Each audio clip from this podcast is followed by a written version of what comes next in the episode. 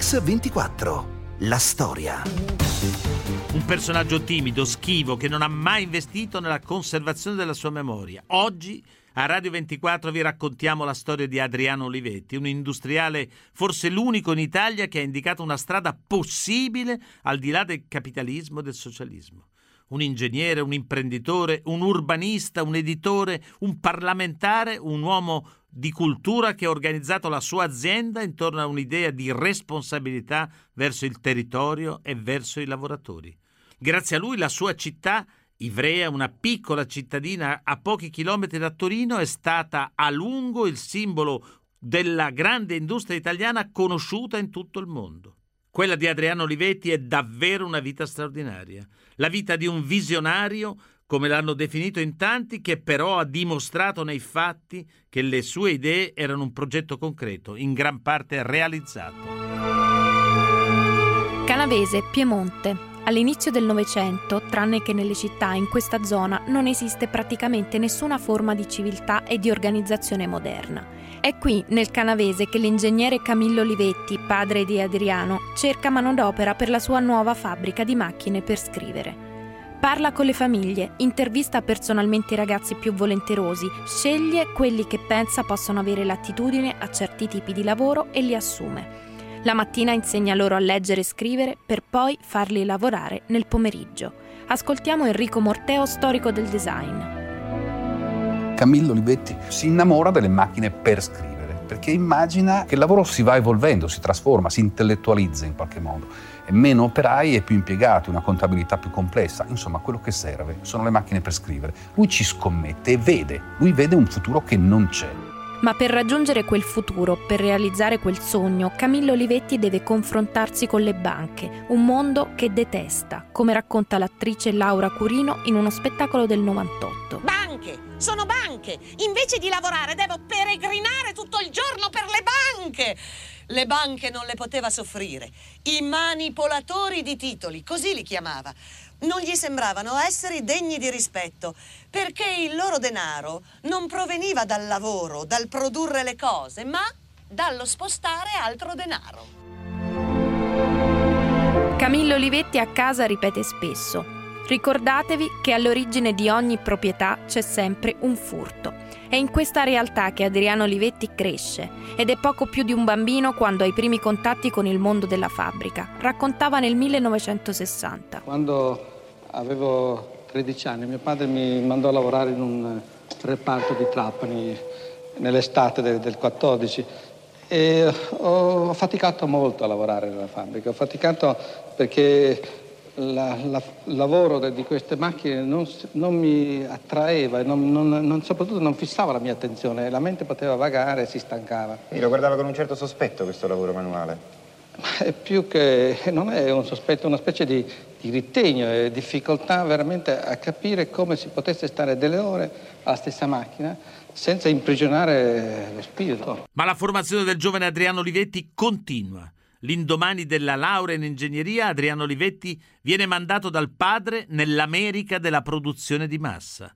E l'America industriale a quell'epoca è dominata dalla figura di Henry Ford. Ecco cosa scrive Olivetti. 1925. Lettera dagli Stati Uniti da Adriano Olivetti al padre Camillo. L'impressione generale è che l'officina Ford sia un miracolo di organizzazione, perché tutto marcia senza burocrazie. Tutto è raggiunto con la enorme specializzazione operativa e tutto non perde tempo. Camillo Olivetti fa visitare al figlio Adriano 105 fabbriche in sei mesi. Solo una fabbrica non gli apre i battenti, la Underwood di Hartford, il colosso delle macchine per scrivere americane. E lui più tardi comprerà proprio l'Underwood. Ma lo vedremo. La lungimiranza del padre trova terreno fertile nell'intelligenza del figlio. Olivetti infatti acquisisce un metodo, capisce cioè che l'industria si organizza secondo i criteri della razionalizzazione del calcolo, anche del lavoro umano. In pochi anni, sotto la guida di Adriano, l'Olivetti si trasforma radicalmente e si passa alla produzione in gran serie per il mercato di tutto il mondo. Nell'arco di dieci anni i 400 dipendenti della fabbrica del padre diventano 2300. Adriano Olivetti terrà sempre fede al monito del padre. Adriano, fai quello che vuoi, ma non licenziare nessuno.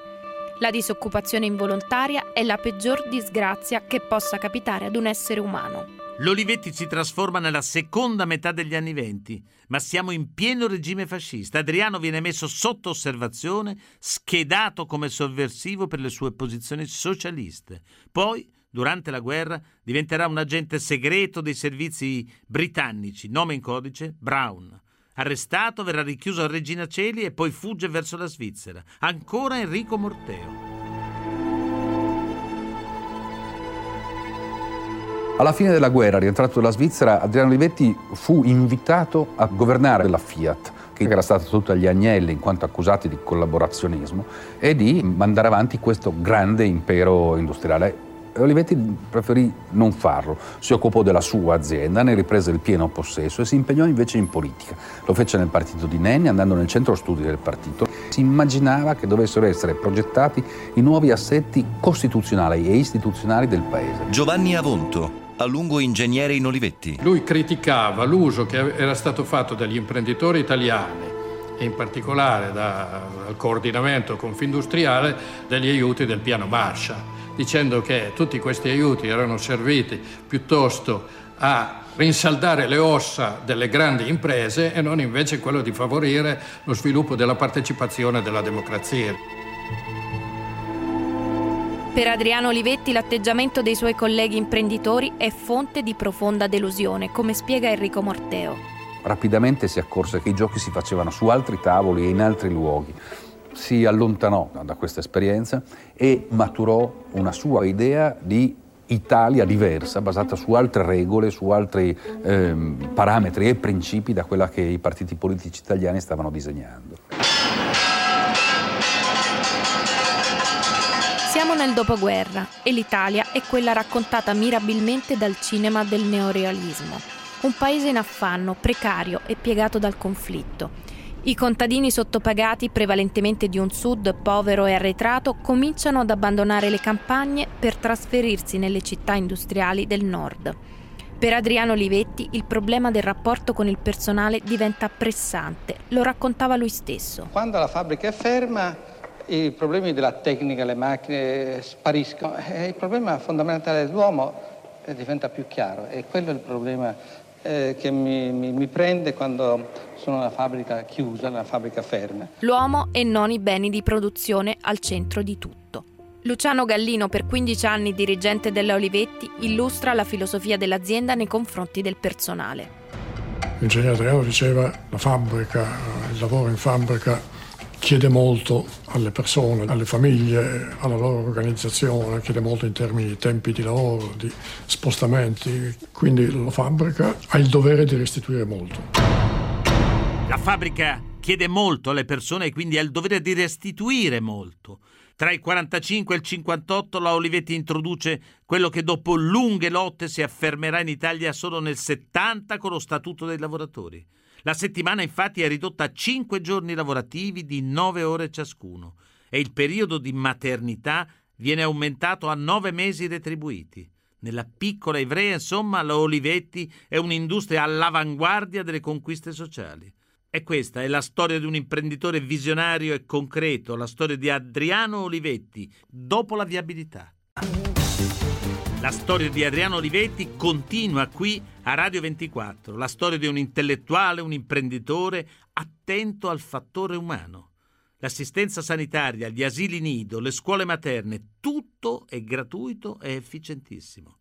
Alla Olivetti si lavora anche al costante ampliamento della fabbrica e dei servizi e alla costruzione di quartieri per operai, impiegati e dirigenti. Ecco quello che ci dice Giuseppe Berta.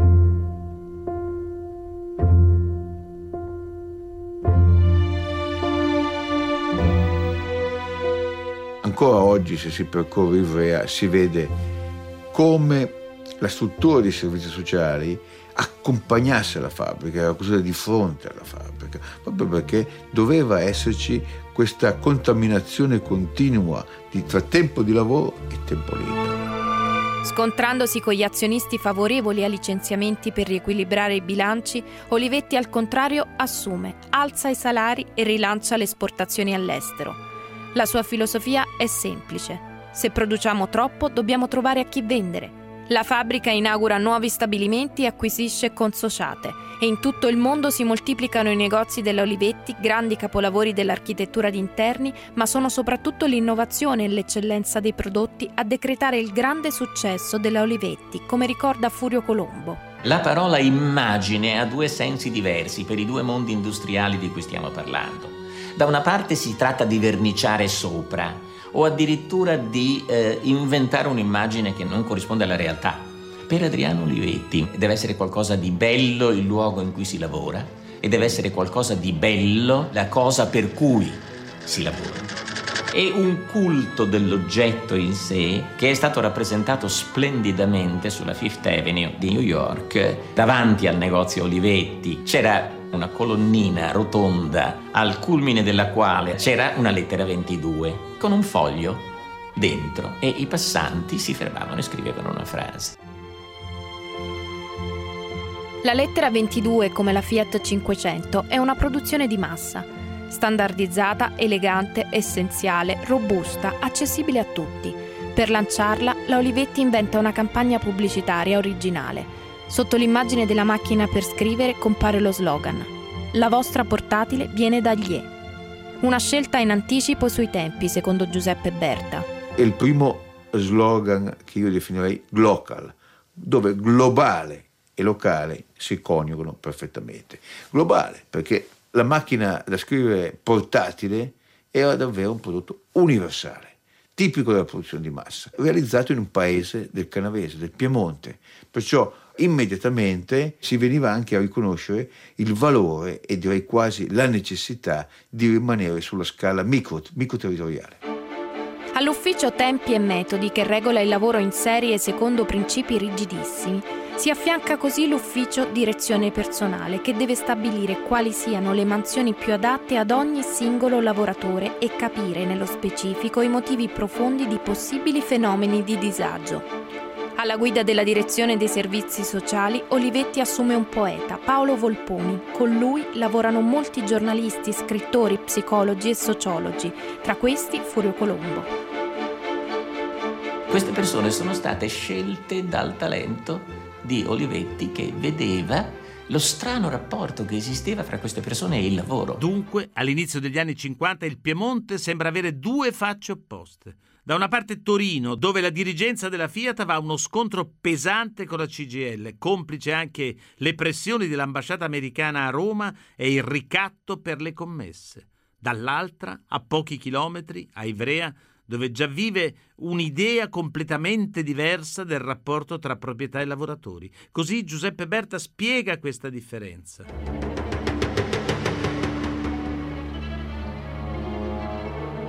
Alla Fiat non c'era la libertà sindacale, nel senso che alla Fiat si combatté un capitolo fondamentale della guerra fredda tra la direzione aziendale e i comunisti la CGL. Una lotta durissima, punteggiata di decine e decine di licenziamenti, punteggiata dai reparti confino, la celebre officina Stella Rosso dove venivano confinati i militanti comunisti. A Ivrea non avvenne nulla di tutto questo. A Ivrea, a garantire la pace sindacale, c'è un patto chiaro tra proprietà e forza lavoro, come racconta Giovanni Avonto, ingegnere Olivetti a lungo nella CISL. Il principio era quello del, che, che, regolava i rapporti all'interno dell'Olivetti, era quello della libertà e della responsabilità. Da un'altra parte c'era la, la lealtà e, e l'obbedienza. Per i lavoratori i vantaggi sono innegabili. Olivetti si preoccupa di tenere saldo il rapporto tra vita di fabbrica e la campagna, perché molti dei suoi lavoratori sono ex contadini. Ecco in proposito il racconto di Furio Colombo. L'indicazione che mi aveva dato era scoraggi sempre coloro che vogliono entrare in fabbrica dal vendere la terra, che è di solito l'operazione che fanno. Li scoraggi perché se ci fosse una crisi avrebbero un posto in cui ritornare e avrebbero un'ambientazione naturale alla quale appartenere invece che trovarsi sbalzati eh, nel vuoto. E sempre Furio Colombo traccia anche un ritratto delle abitudini di Olivetti. Gli incontri con Adriano Olivetti avvenivano sempre molto presto la mattina. Lui raccontava che si svegliava alle 4 del mattino e io ricordo di avergli chiesto da giovane dormiglione a cui piaceva, eh, perfetto per la professione giornalistica, perché mi piaceva essere in giro non prima delle 10 e lui mi voleva alle, sue, alle 6 nel suo ufficio per chiacchierare della giornata e poi impostare il lavoro. Eh, mi ricordo di avergli chiesto: Ma ingegnere, cosa fa lei dalle 4 alle 6 quando si sveglia? E lui mi ha risposto con quello suo sguardo eh, limpido e di bambino che si affaccia al potere, alla cultura, alla conoscenza, ma anche al futuro. Mi ha risposto: Progetto. Progettare, pensare al futuro, è questa la vera passione di Adriano Olivetti. Non significa solo realizzare nuovi prodotti, ma immaginare un nuovo modo di agire nella società, come racconta lui stesso. Ma qui noi abbiamo voluto qui nel Canavese creare uno strumento vivo, un, io direi un progetto pilota, un, eh, così, un, un laboratorio sociale, vero? in cui si, nella realtà e nella vera vita si dà luogo a una, un'azione comunitaria, vero? cioè un'azione in cui ciascuno nel proprio ambito e nella propria funzione lavora a un fine comune e coordinato, che è quella caratteristica vitale eh, dell'idea e dell'ideologia comunitaria. Nel 1947 Adriano Olivetti fonda un movimento politico, il Movimento Comunità. A sue spese inaugura una nuova casa editrice, l'edizione di Comunità, uno strumento per introdurre in Italia le correnti più vive del pensiero tecnico e scientifico.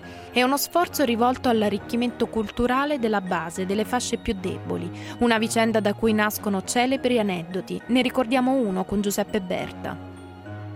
Un giorno, mentre visitavo i siti sociali, eh, uno dei responsabili della biblioteca gli disse, ah ma eh, ingegnere, qua spariscono i libri, qua se li prendono non li portano indietro, se li rubano. E lui disse, bene, ottimo segno, vuol dire che leggono. Accanto alle iniziative sociali, Olivetti persegue la crescita imprenditoriale della sua azienda, confidando in suo figlio Roberto, che considera l'elettronica il futuro del progresso tecnologico. Così, quando l'IBM lancia il suo primo calcolatore elettronico, Ivrea risponde immediatamente aprendo la DEO, la divisione elettronica Olivetti. Nel 1959 viene presentato l'Elea 9003, una svolta secondo Furio Colombo. Che sarebbe stato l'unico competitor, l'unica controfaccia del, dell'IBM al mondo. IBM e Olivetti. Eh, Europa e Stati Uniti, cambiava la storia. Dunque cambiava la storia, perché la divisione elettronica, che poteva essere il vero futuro dell'Olivetti, non si svilupperà mai. Qui a Radio 24 stiamo raccontando la storia di Adriano Olivetti e della sua impresa, storia che continua subito dopo la pubblicità. Qui a Radio 24 continua la storia di Adriano Olivetti, il visionario di Ivrea. E ovunque sorgano uffici e stabilimenti Olivetti nasce anche una vasta rete di servizi sociali. Proprio per questo la grande fabbrica di Ivrea viene spesso accusata di sostituirsi allo Stato ma nelle file del movimento di comunità si accende un dibattito, un dibattito sull'opportunità di impegnarsi direttamente in politica. Dopo un periodo di accordi mancati con i partiti di sinistra che non vogliono un industriale capitalista nelle loro fila, Olivetti decide di presentare il movimento comunità da solo alle elezioni politiche del 1958. Nella campagna elettorale investe personalmente più di un miliardo e 300 milioni di lire e gira l'Italia per confrontarsi con la gente, come testimonia il suo collaboratore dell'epoca, Renzo Zorzi. Vedemmo quest'uomo schivo, timido, incapace di demagogia, abituato a un linguaggio che non poteva avere presa su un elettorato indifferente, sensibile solo alle parole d'ordine e agli slogan più facili, girare da una città all'altra, dalla Sardegna alla Lucania, da Roma a Torino, instancabile, deciso a fare tutto ciò che doveva perché la cosa riuscisse. Fiducioso contro l'evidenza che un discorso pacato, ragionevole, necessariamente tecnico potesse strappare un consenso. Lo vedemmo mettere in questa impresa senza esitazione il suo prestigio, la sua salute, il suo avvenire, la sua stessa vita. Olivetti, al suo estremo razionalismo da imprenditore di razza, associa uno slancio ideale che lo porta a posizioni e affermazioni impolitiche. Difficile che questa doppia realtà venisse colta nella sua integrità, come ricorda Massimo Fichera. Finì come non poteva non finire. Il movimento comunità raccattò alcuni altri movimenti autonomistici e la lista di Olivetti era una lista troppo difficile per il mondo politico italiano, per l'elettorato italiano, sicché le elezioni furono un fallimento. Il passo falso in politica mette Adriano Olivetti in una posizione delicata. Il suo ruolo in azienda viene messo in discussione dai suoi stessi familiari. Con un peso azionario minimizzato dalle enormi spese per la campagna elettorale, Adriano Olivetti si dimette dal ruolo di amministratore delegato. È un periodo di isolamento e di grande malinconia, ma Olivetti è pronto a ripartire con una mossa a sorpresa e lo racconta il suo collaboratore Massimo Fichera. Ed ecco qui che viene fuori, sotto questo aspetto da cherubino invecchiato, da uomo gentile e mite, viene fuori la tempra d'acciaio che aveva quest'uomo, il quale immediatamente, il giorno dopo aver abbandonato la presidenza, si rimise a lavorare con tutto il suo prestigio, con tutta la sua fantasia industriale per le operazioni economiche. Fu allora che decise l'acquisto della Underwood. La Underwood, il colosso industriale che da ragazzo gli aveva negato l'accesso, è ancora un gigante. Gli azionisti della Olivetti, consapevoli di essere inadeguati alla direzione dell'azienda senza l'uomo che l'ha lanciata a livello mondiale, lo rinominano presidente. E Olivetti, sfidando lo scetticismo e la contrarietà dei suoi collaboratori, fissa un appuntamento negli uffici della Underwood per acquistarla. Ecco il ricordo di Beniamino De Liguori della Fondazione Olivetti. Credo che quella scelta coraggiosa di acquisire una fabbrica malandata, però con una rete commerciale strutturata in modo efficacissimo sul territorio americano, che non ci fosse solo un disegno di espansionismo dal punto di vista industriale, cioè che in altre parole Adriano Olivetti abbia risposto alla sconfitta alle elezioni del 58 con Uh, l'idea di rilanciare ancora su un tavolo ancora più importante, cioè di portare comunità negli Stati Uniti. Il colpo d'ala dell'acquisto dell'Underwood non mette Adriano Olivetti al riparo delle critiche. Dopo il fallimento alle elezioni del 58 è diventato difficile il rapporto sia con gli azionisti della sua azienda, cioè con i suoi stessi familiari, sia con gli industriali e i politici dell'epoca. Se i socialisti e i comunisti infatti lo considerano un paternalista come tutti gli altri industriali, dall'altra parte la Confindustria arriva addirittura a ordinare ai suoi associati di non comprare prodotti Olivetti, dopo che Adriano ha finanziato la fondazione del settimanale L'Espresso. E d'altra parte la sua idea imprenditoriale e politica non ha posto in nessuna ideologia e in nessun partito. Ascoltiamo Giuseppe Berta. Io credo che Adriano Olivetti abbia sempre visto e concepito se stesso come l'imprenditore della Olivetti, non come il padrone. Anzi, la proprietà privata della Olivetti costituiva un vincolo e un limite alle sue azioni. E allora pensava sempre più con gli anni a una forma di proprietà sociale dell'impresa, una proprietà pubblica che non coincidesse con lo Stato una fondazione in cui confluissero le rappresentanze del lavoro, della competenza industriale e scientifica, del territorio. Queste tre componenti avrebbero dovuto prepararsi davvero a gestire l'impresa. 1960 è l'inizio di una fase felice per il nostro paese e la Olivetti sembra pronta a svolgere un ruolo primario nel rilancio dell'impresa italiana sui mercati mondiali. Ivrea si appresta a celebrare il suo tradizionale carnevale. Olivetti naturalmente assiste alle sfilate dei carri ma quello del 1960 sarà il suo ultimo carnevale. Ah, scusi un momento, guardi che sta passando il carnevale di Ivrea e durante questi, questi, giorni di carnevale il nostro comandante ha pieni poteri e autorità sulla città, eh, libera i prigionieri e diventa, supera l'autorità de, de, del, del, sindaco. Insomma, non è uno scherzo questo carnevale di Ivrea. No, è molto serio, sono delle radici profonde nell'animo popolare e quindi è una cosa veramente sentita, ha una sua tradizione giacobina, repubblicana eh... Io devo salutarla perché gli ufficiali mi attendono al Castellazzo. Adriano Olivetti muore il 27 febbraio 1960. Così Laura Olivetti, oggi presidente della Fondazione Olivetti, ricorda quel giorno. A Ivrea era carnevale e a Ivrea uso che il sabato sera venga presentata quella che viene chiamata la mognaia, che poi eh, diciamo l'interprete principale del carnevale e io quell'anno facevo una cosa ambitissima che era fare la paggetta della mugnaia e mia madre era molto nervosa, mm, mi disse che sì, insomma, aveva altro per la testa. Ho detto, mamma, ma è possibile una cosa più importante del carnevale? E lei mi disse sì, ma non mi disse altro.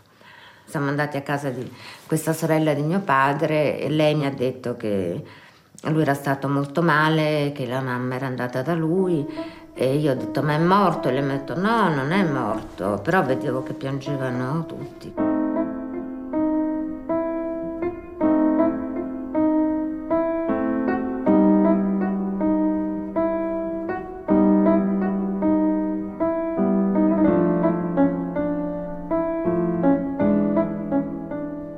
Città che piangeva suo figlio. La città amava Adriano. Quest'uomo difficile e scorbutico era capace di farsi amare. Fu una perdita molto dura che dovetti elaborare in un certo periodo di, uh, di tempo perché eh, mi aveva cambiato la vita. Alla fine degli anni 50 l'Olivetti e le sue consociate contano 36.000 dipendenti. È una delle aziende più importanti al mondo. Di fronte alla complessità delle sfide lanciate da Adriano Olivetti, dopo la sua morte la famiglia fa entrare nel consiglio di amministrazione un gruppo di intervento formato tra gli altri da Fiat, Pirelli, Mediobanca, IMI, dalla Banca Centrale. Vittorio Valletta, all'epoca presidente della Fiat, afferma testualmente che per sopravvivere la Olivetti ha un solo neo da estirpare, la divisione elettronica, che infatti viene ceduta all'americana General Electric. Eppure, secondo molti, con la dismissione della divisione elettronica dell'Olivetti, il nostro paese ha perso un'opportunità strategica fondamentale per competere sul livello internazionale. Ma questa naturalmente è un'altra storia. Ingegnere De Benedetti, che ricordo ha personalmente di Adriano Olivetti? Io non l'ho mai conosciuto Adriano Olivetti. Quando sono entrato in Olivetti nell'aprile del 78 ho però respirato in quell'azienda un'aria speciale. Un'aria assolutamente speciale che mi si confaceva perché avevamo una cosa in comune e cioè eravamo come posso dire, dei, dei, fuori, dei fuori coro. Dei ah, fuori ecco, coro. cantavate fuori, fuori dal coro, ecco, esattamente. Ecco, nel nostro racconto, che è appena andato in onda, noi abbiamo detto come il mancato sviluppo della divisione elettronica in qualche modo ha segnato anche la fine delle prospettive per l'Olivetti, è vero? Beh, certamente le ha ritardate perché abbiamo dovuto cominciare da zero eh, quando l'Olivetti eh, aveva presentato il primo calcolatore elettronico al mondo prima dell'IBM con l'ELEA eh, dell'IGRC, quindi voglio dire... Ecco, ma... Eh, eh. Quindi certamente è stato un danno enorme. Enorme, quello, certo. Enorme, ecco, enorme. ma chi era questo ingegner Ciu tanto famoso che, che, in qualche modo era lo sponsor, insomma il capo di questa divisione? Era il capo laboratorio di Pisa e della divisione elettronica dedita principalmente a quell'epoca al grande, al grande calcolatore Elea. Era il padre dell'Elea, se vogliamo. E quindi l'ha eh, inventato prima dell'IBM? Assolutamente sì, mm. è stato il primo grande calcolatore al mondo.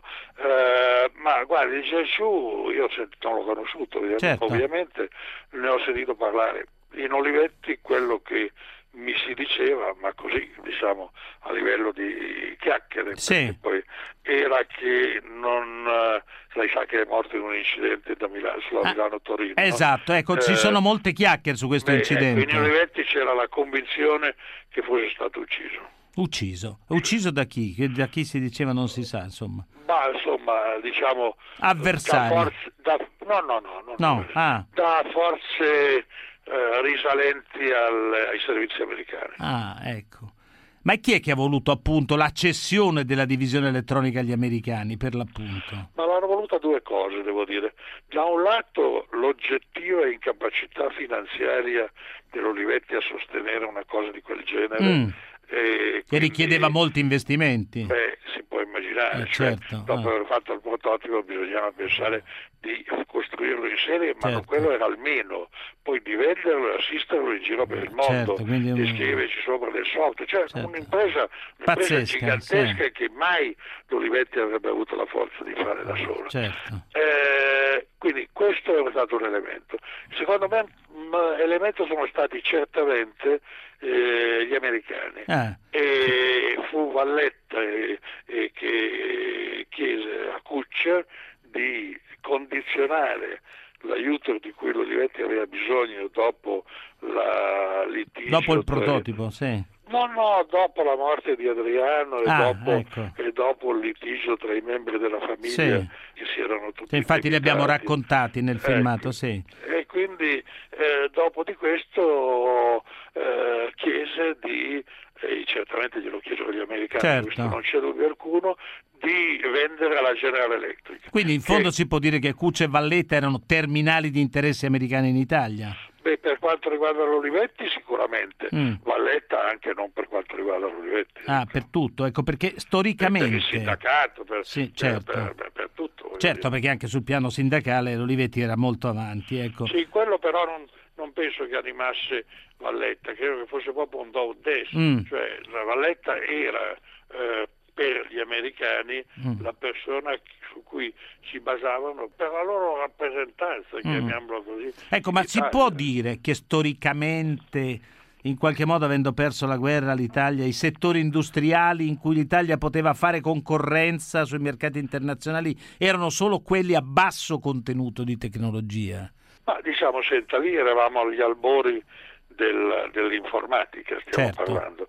Agli albori dell'informatica c'era un genio e un gruppo di ingegneri di altissimo livello che Lavoravano con Pisa, che indubbiamente eh, Davano fastidio in qualche modo, insomma, sul eh, piano... Assolutamente sì, Eh, ecco. perché l'IBM uscì qualche mese dopo, eh, non, Eh, è che, eh, eh. non è che copiò l'idea dell'Olivetti. ecco. No, no, Quindi, però, per- l'Olivetti certo. voleva, la- la- l'IBM voleva un monopolio, Monopolio, esatto. e, lo- Mm. e questo era una Dava cosa un che po' andava fastidio. contro il monopolio. Ah, certo. Alla fine però è toccato a lei liquidare l'Olivetti, era impossibile salvarla. No, ma io guardo che l'Olivetti è stata pienamente salvata, cioè bisogna solo Beh, non c'è più. un- Eh, No, no, mi scusi, Ah, bisogna prego, prego. mettersi nella- nel contesto storico, cioè io sono arrivato che si facevano le macchine meccaniche, le macchine da scrivere meccaniche. Sì. In quei 18 anni è scomparsa la meccanica, Mm. sono scomparse le macchine da scrivere, sono scomparse le calcolatrici che sono quelle sui quali meccaniche, sulle quali eh, l'Olivetti si Aveva fatto la sua fortuna, aveva sì. fatto la sua fortuna con Cappellaro che era un genio della meccanica e che aveva consentito di vendere dei prodotti con l'80% di margine, addirittura Accidenti. faceva l'80% di gross margin. Neanche, neanche il mercato della droga. No, no, no, era, era- era- ed era più bella soprattutto, Ah, ed era un prodotto straordinario. Vabbè, Comunque, io ho, portato l'Olivetti a essere la prima azienda europea nei personal computer, subito dopo l'IBM, e un anno abbiamo venduto più PC noi che l'IBM. E cosa è capitato E- allora? eh, no, è capitato una cosa molto semplice, che i PC sono diventati un commodity, Mm. tanto che poi alcuni anni dopo che abbiamo smesso noi, ha smesso l'IBM, oggi rifà la Lenovo perché Mm. la divisione eh, IBM PC IBM è stata venduta ai cinesi dalla Le- Lenovo e Non c'erano più prodotti.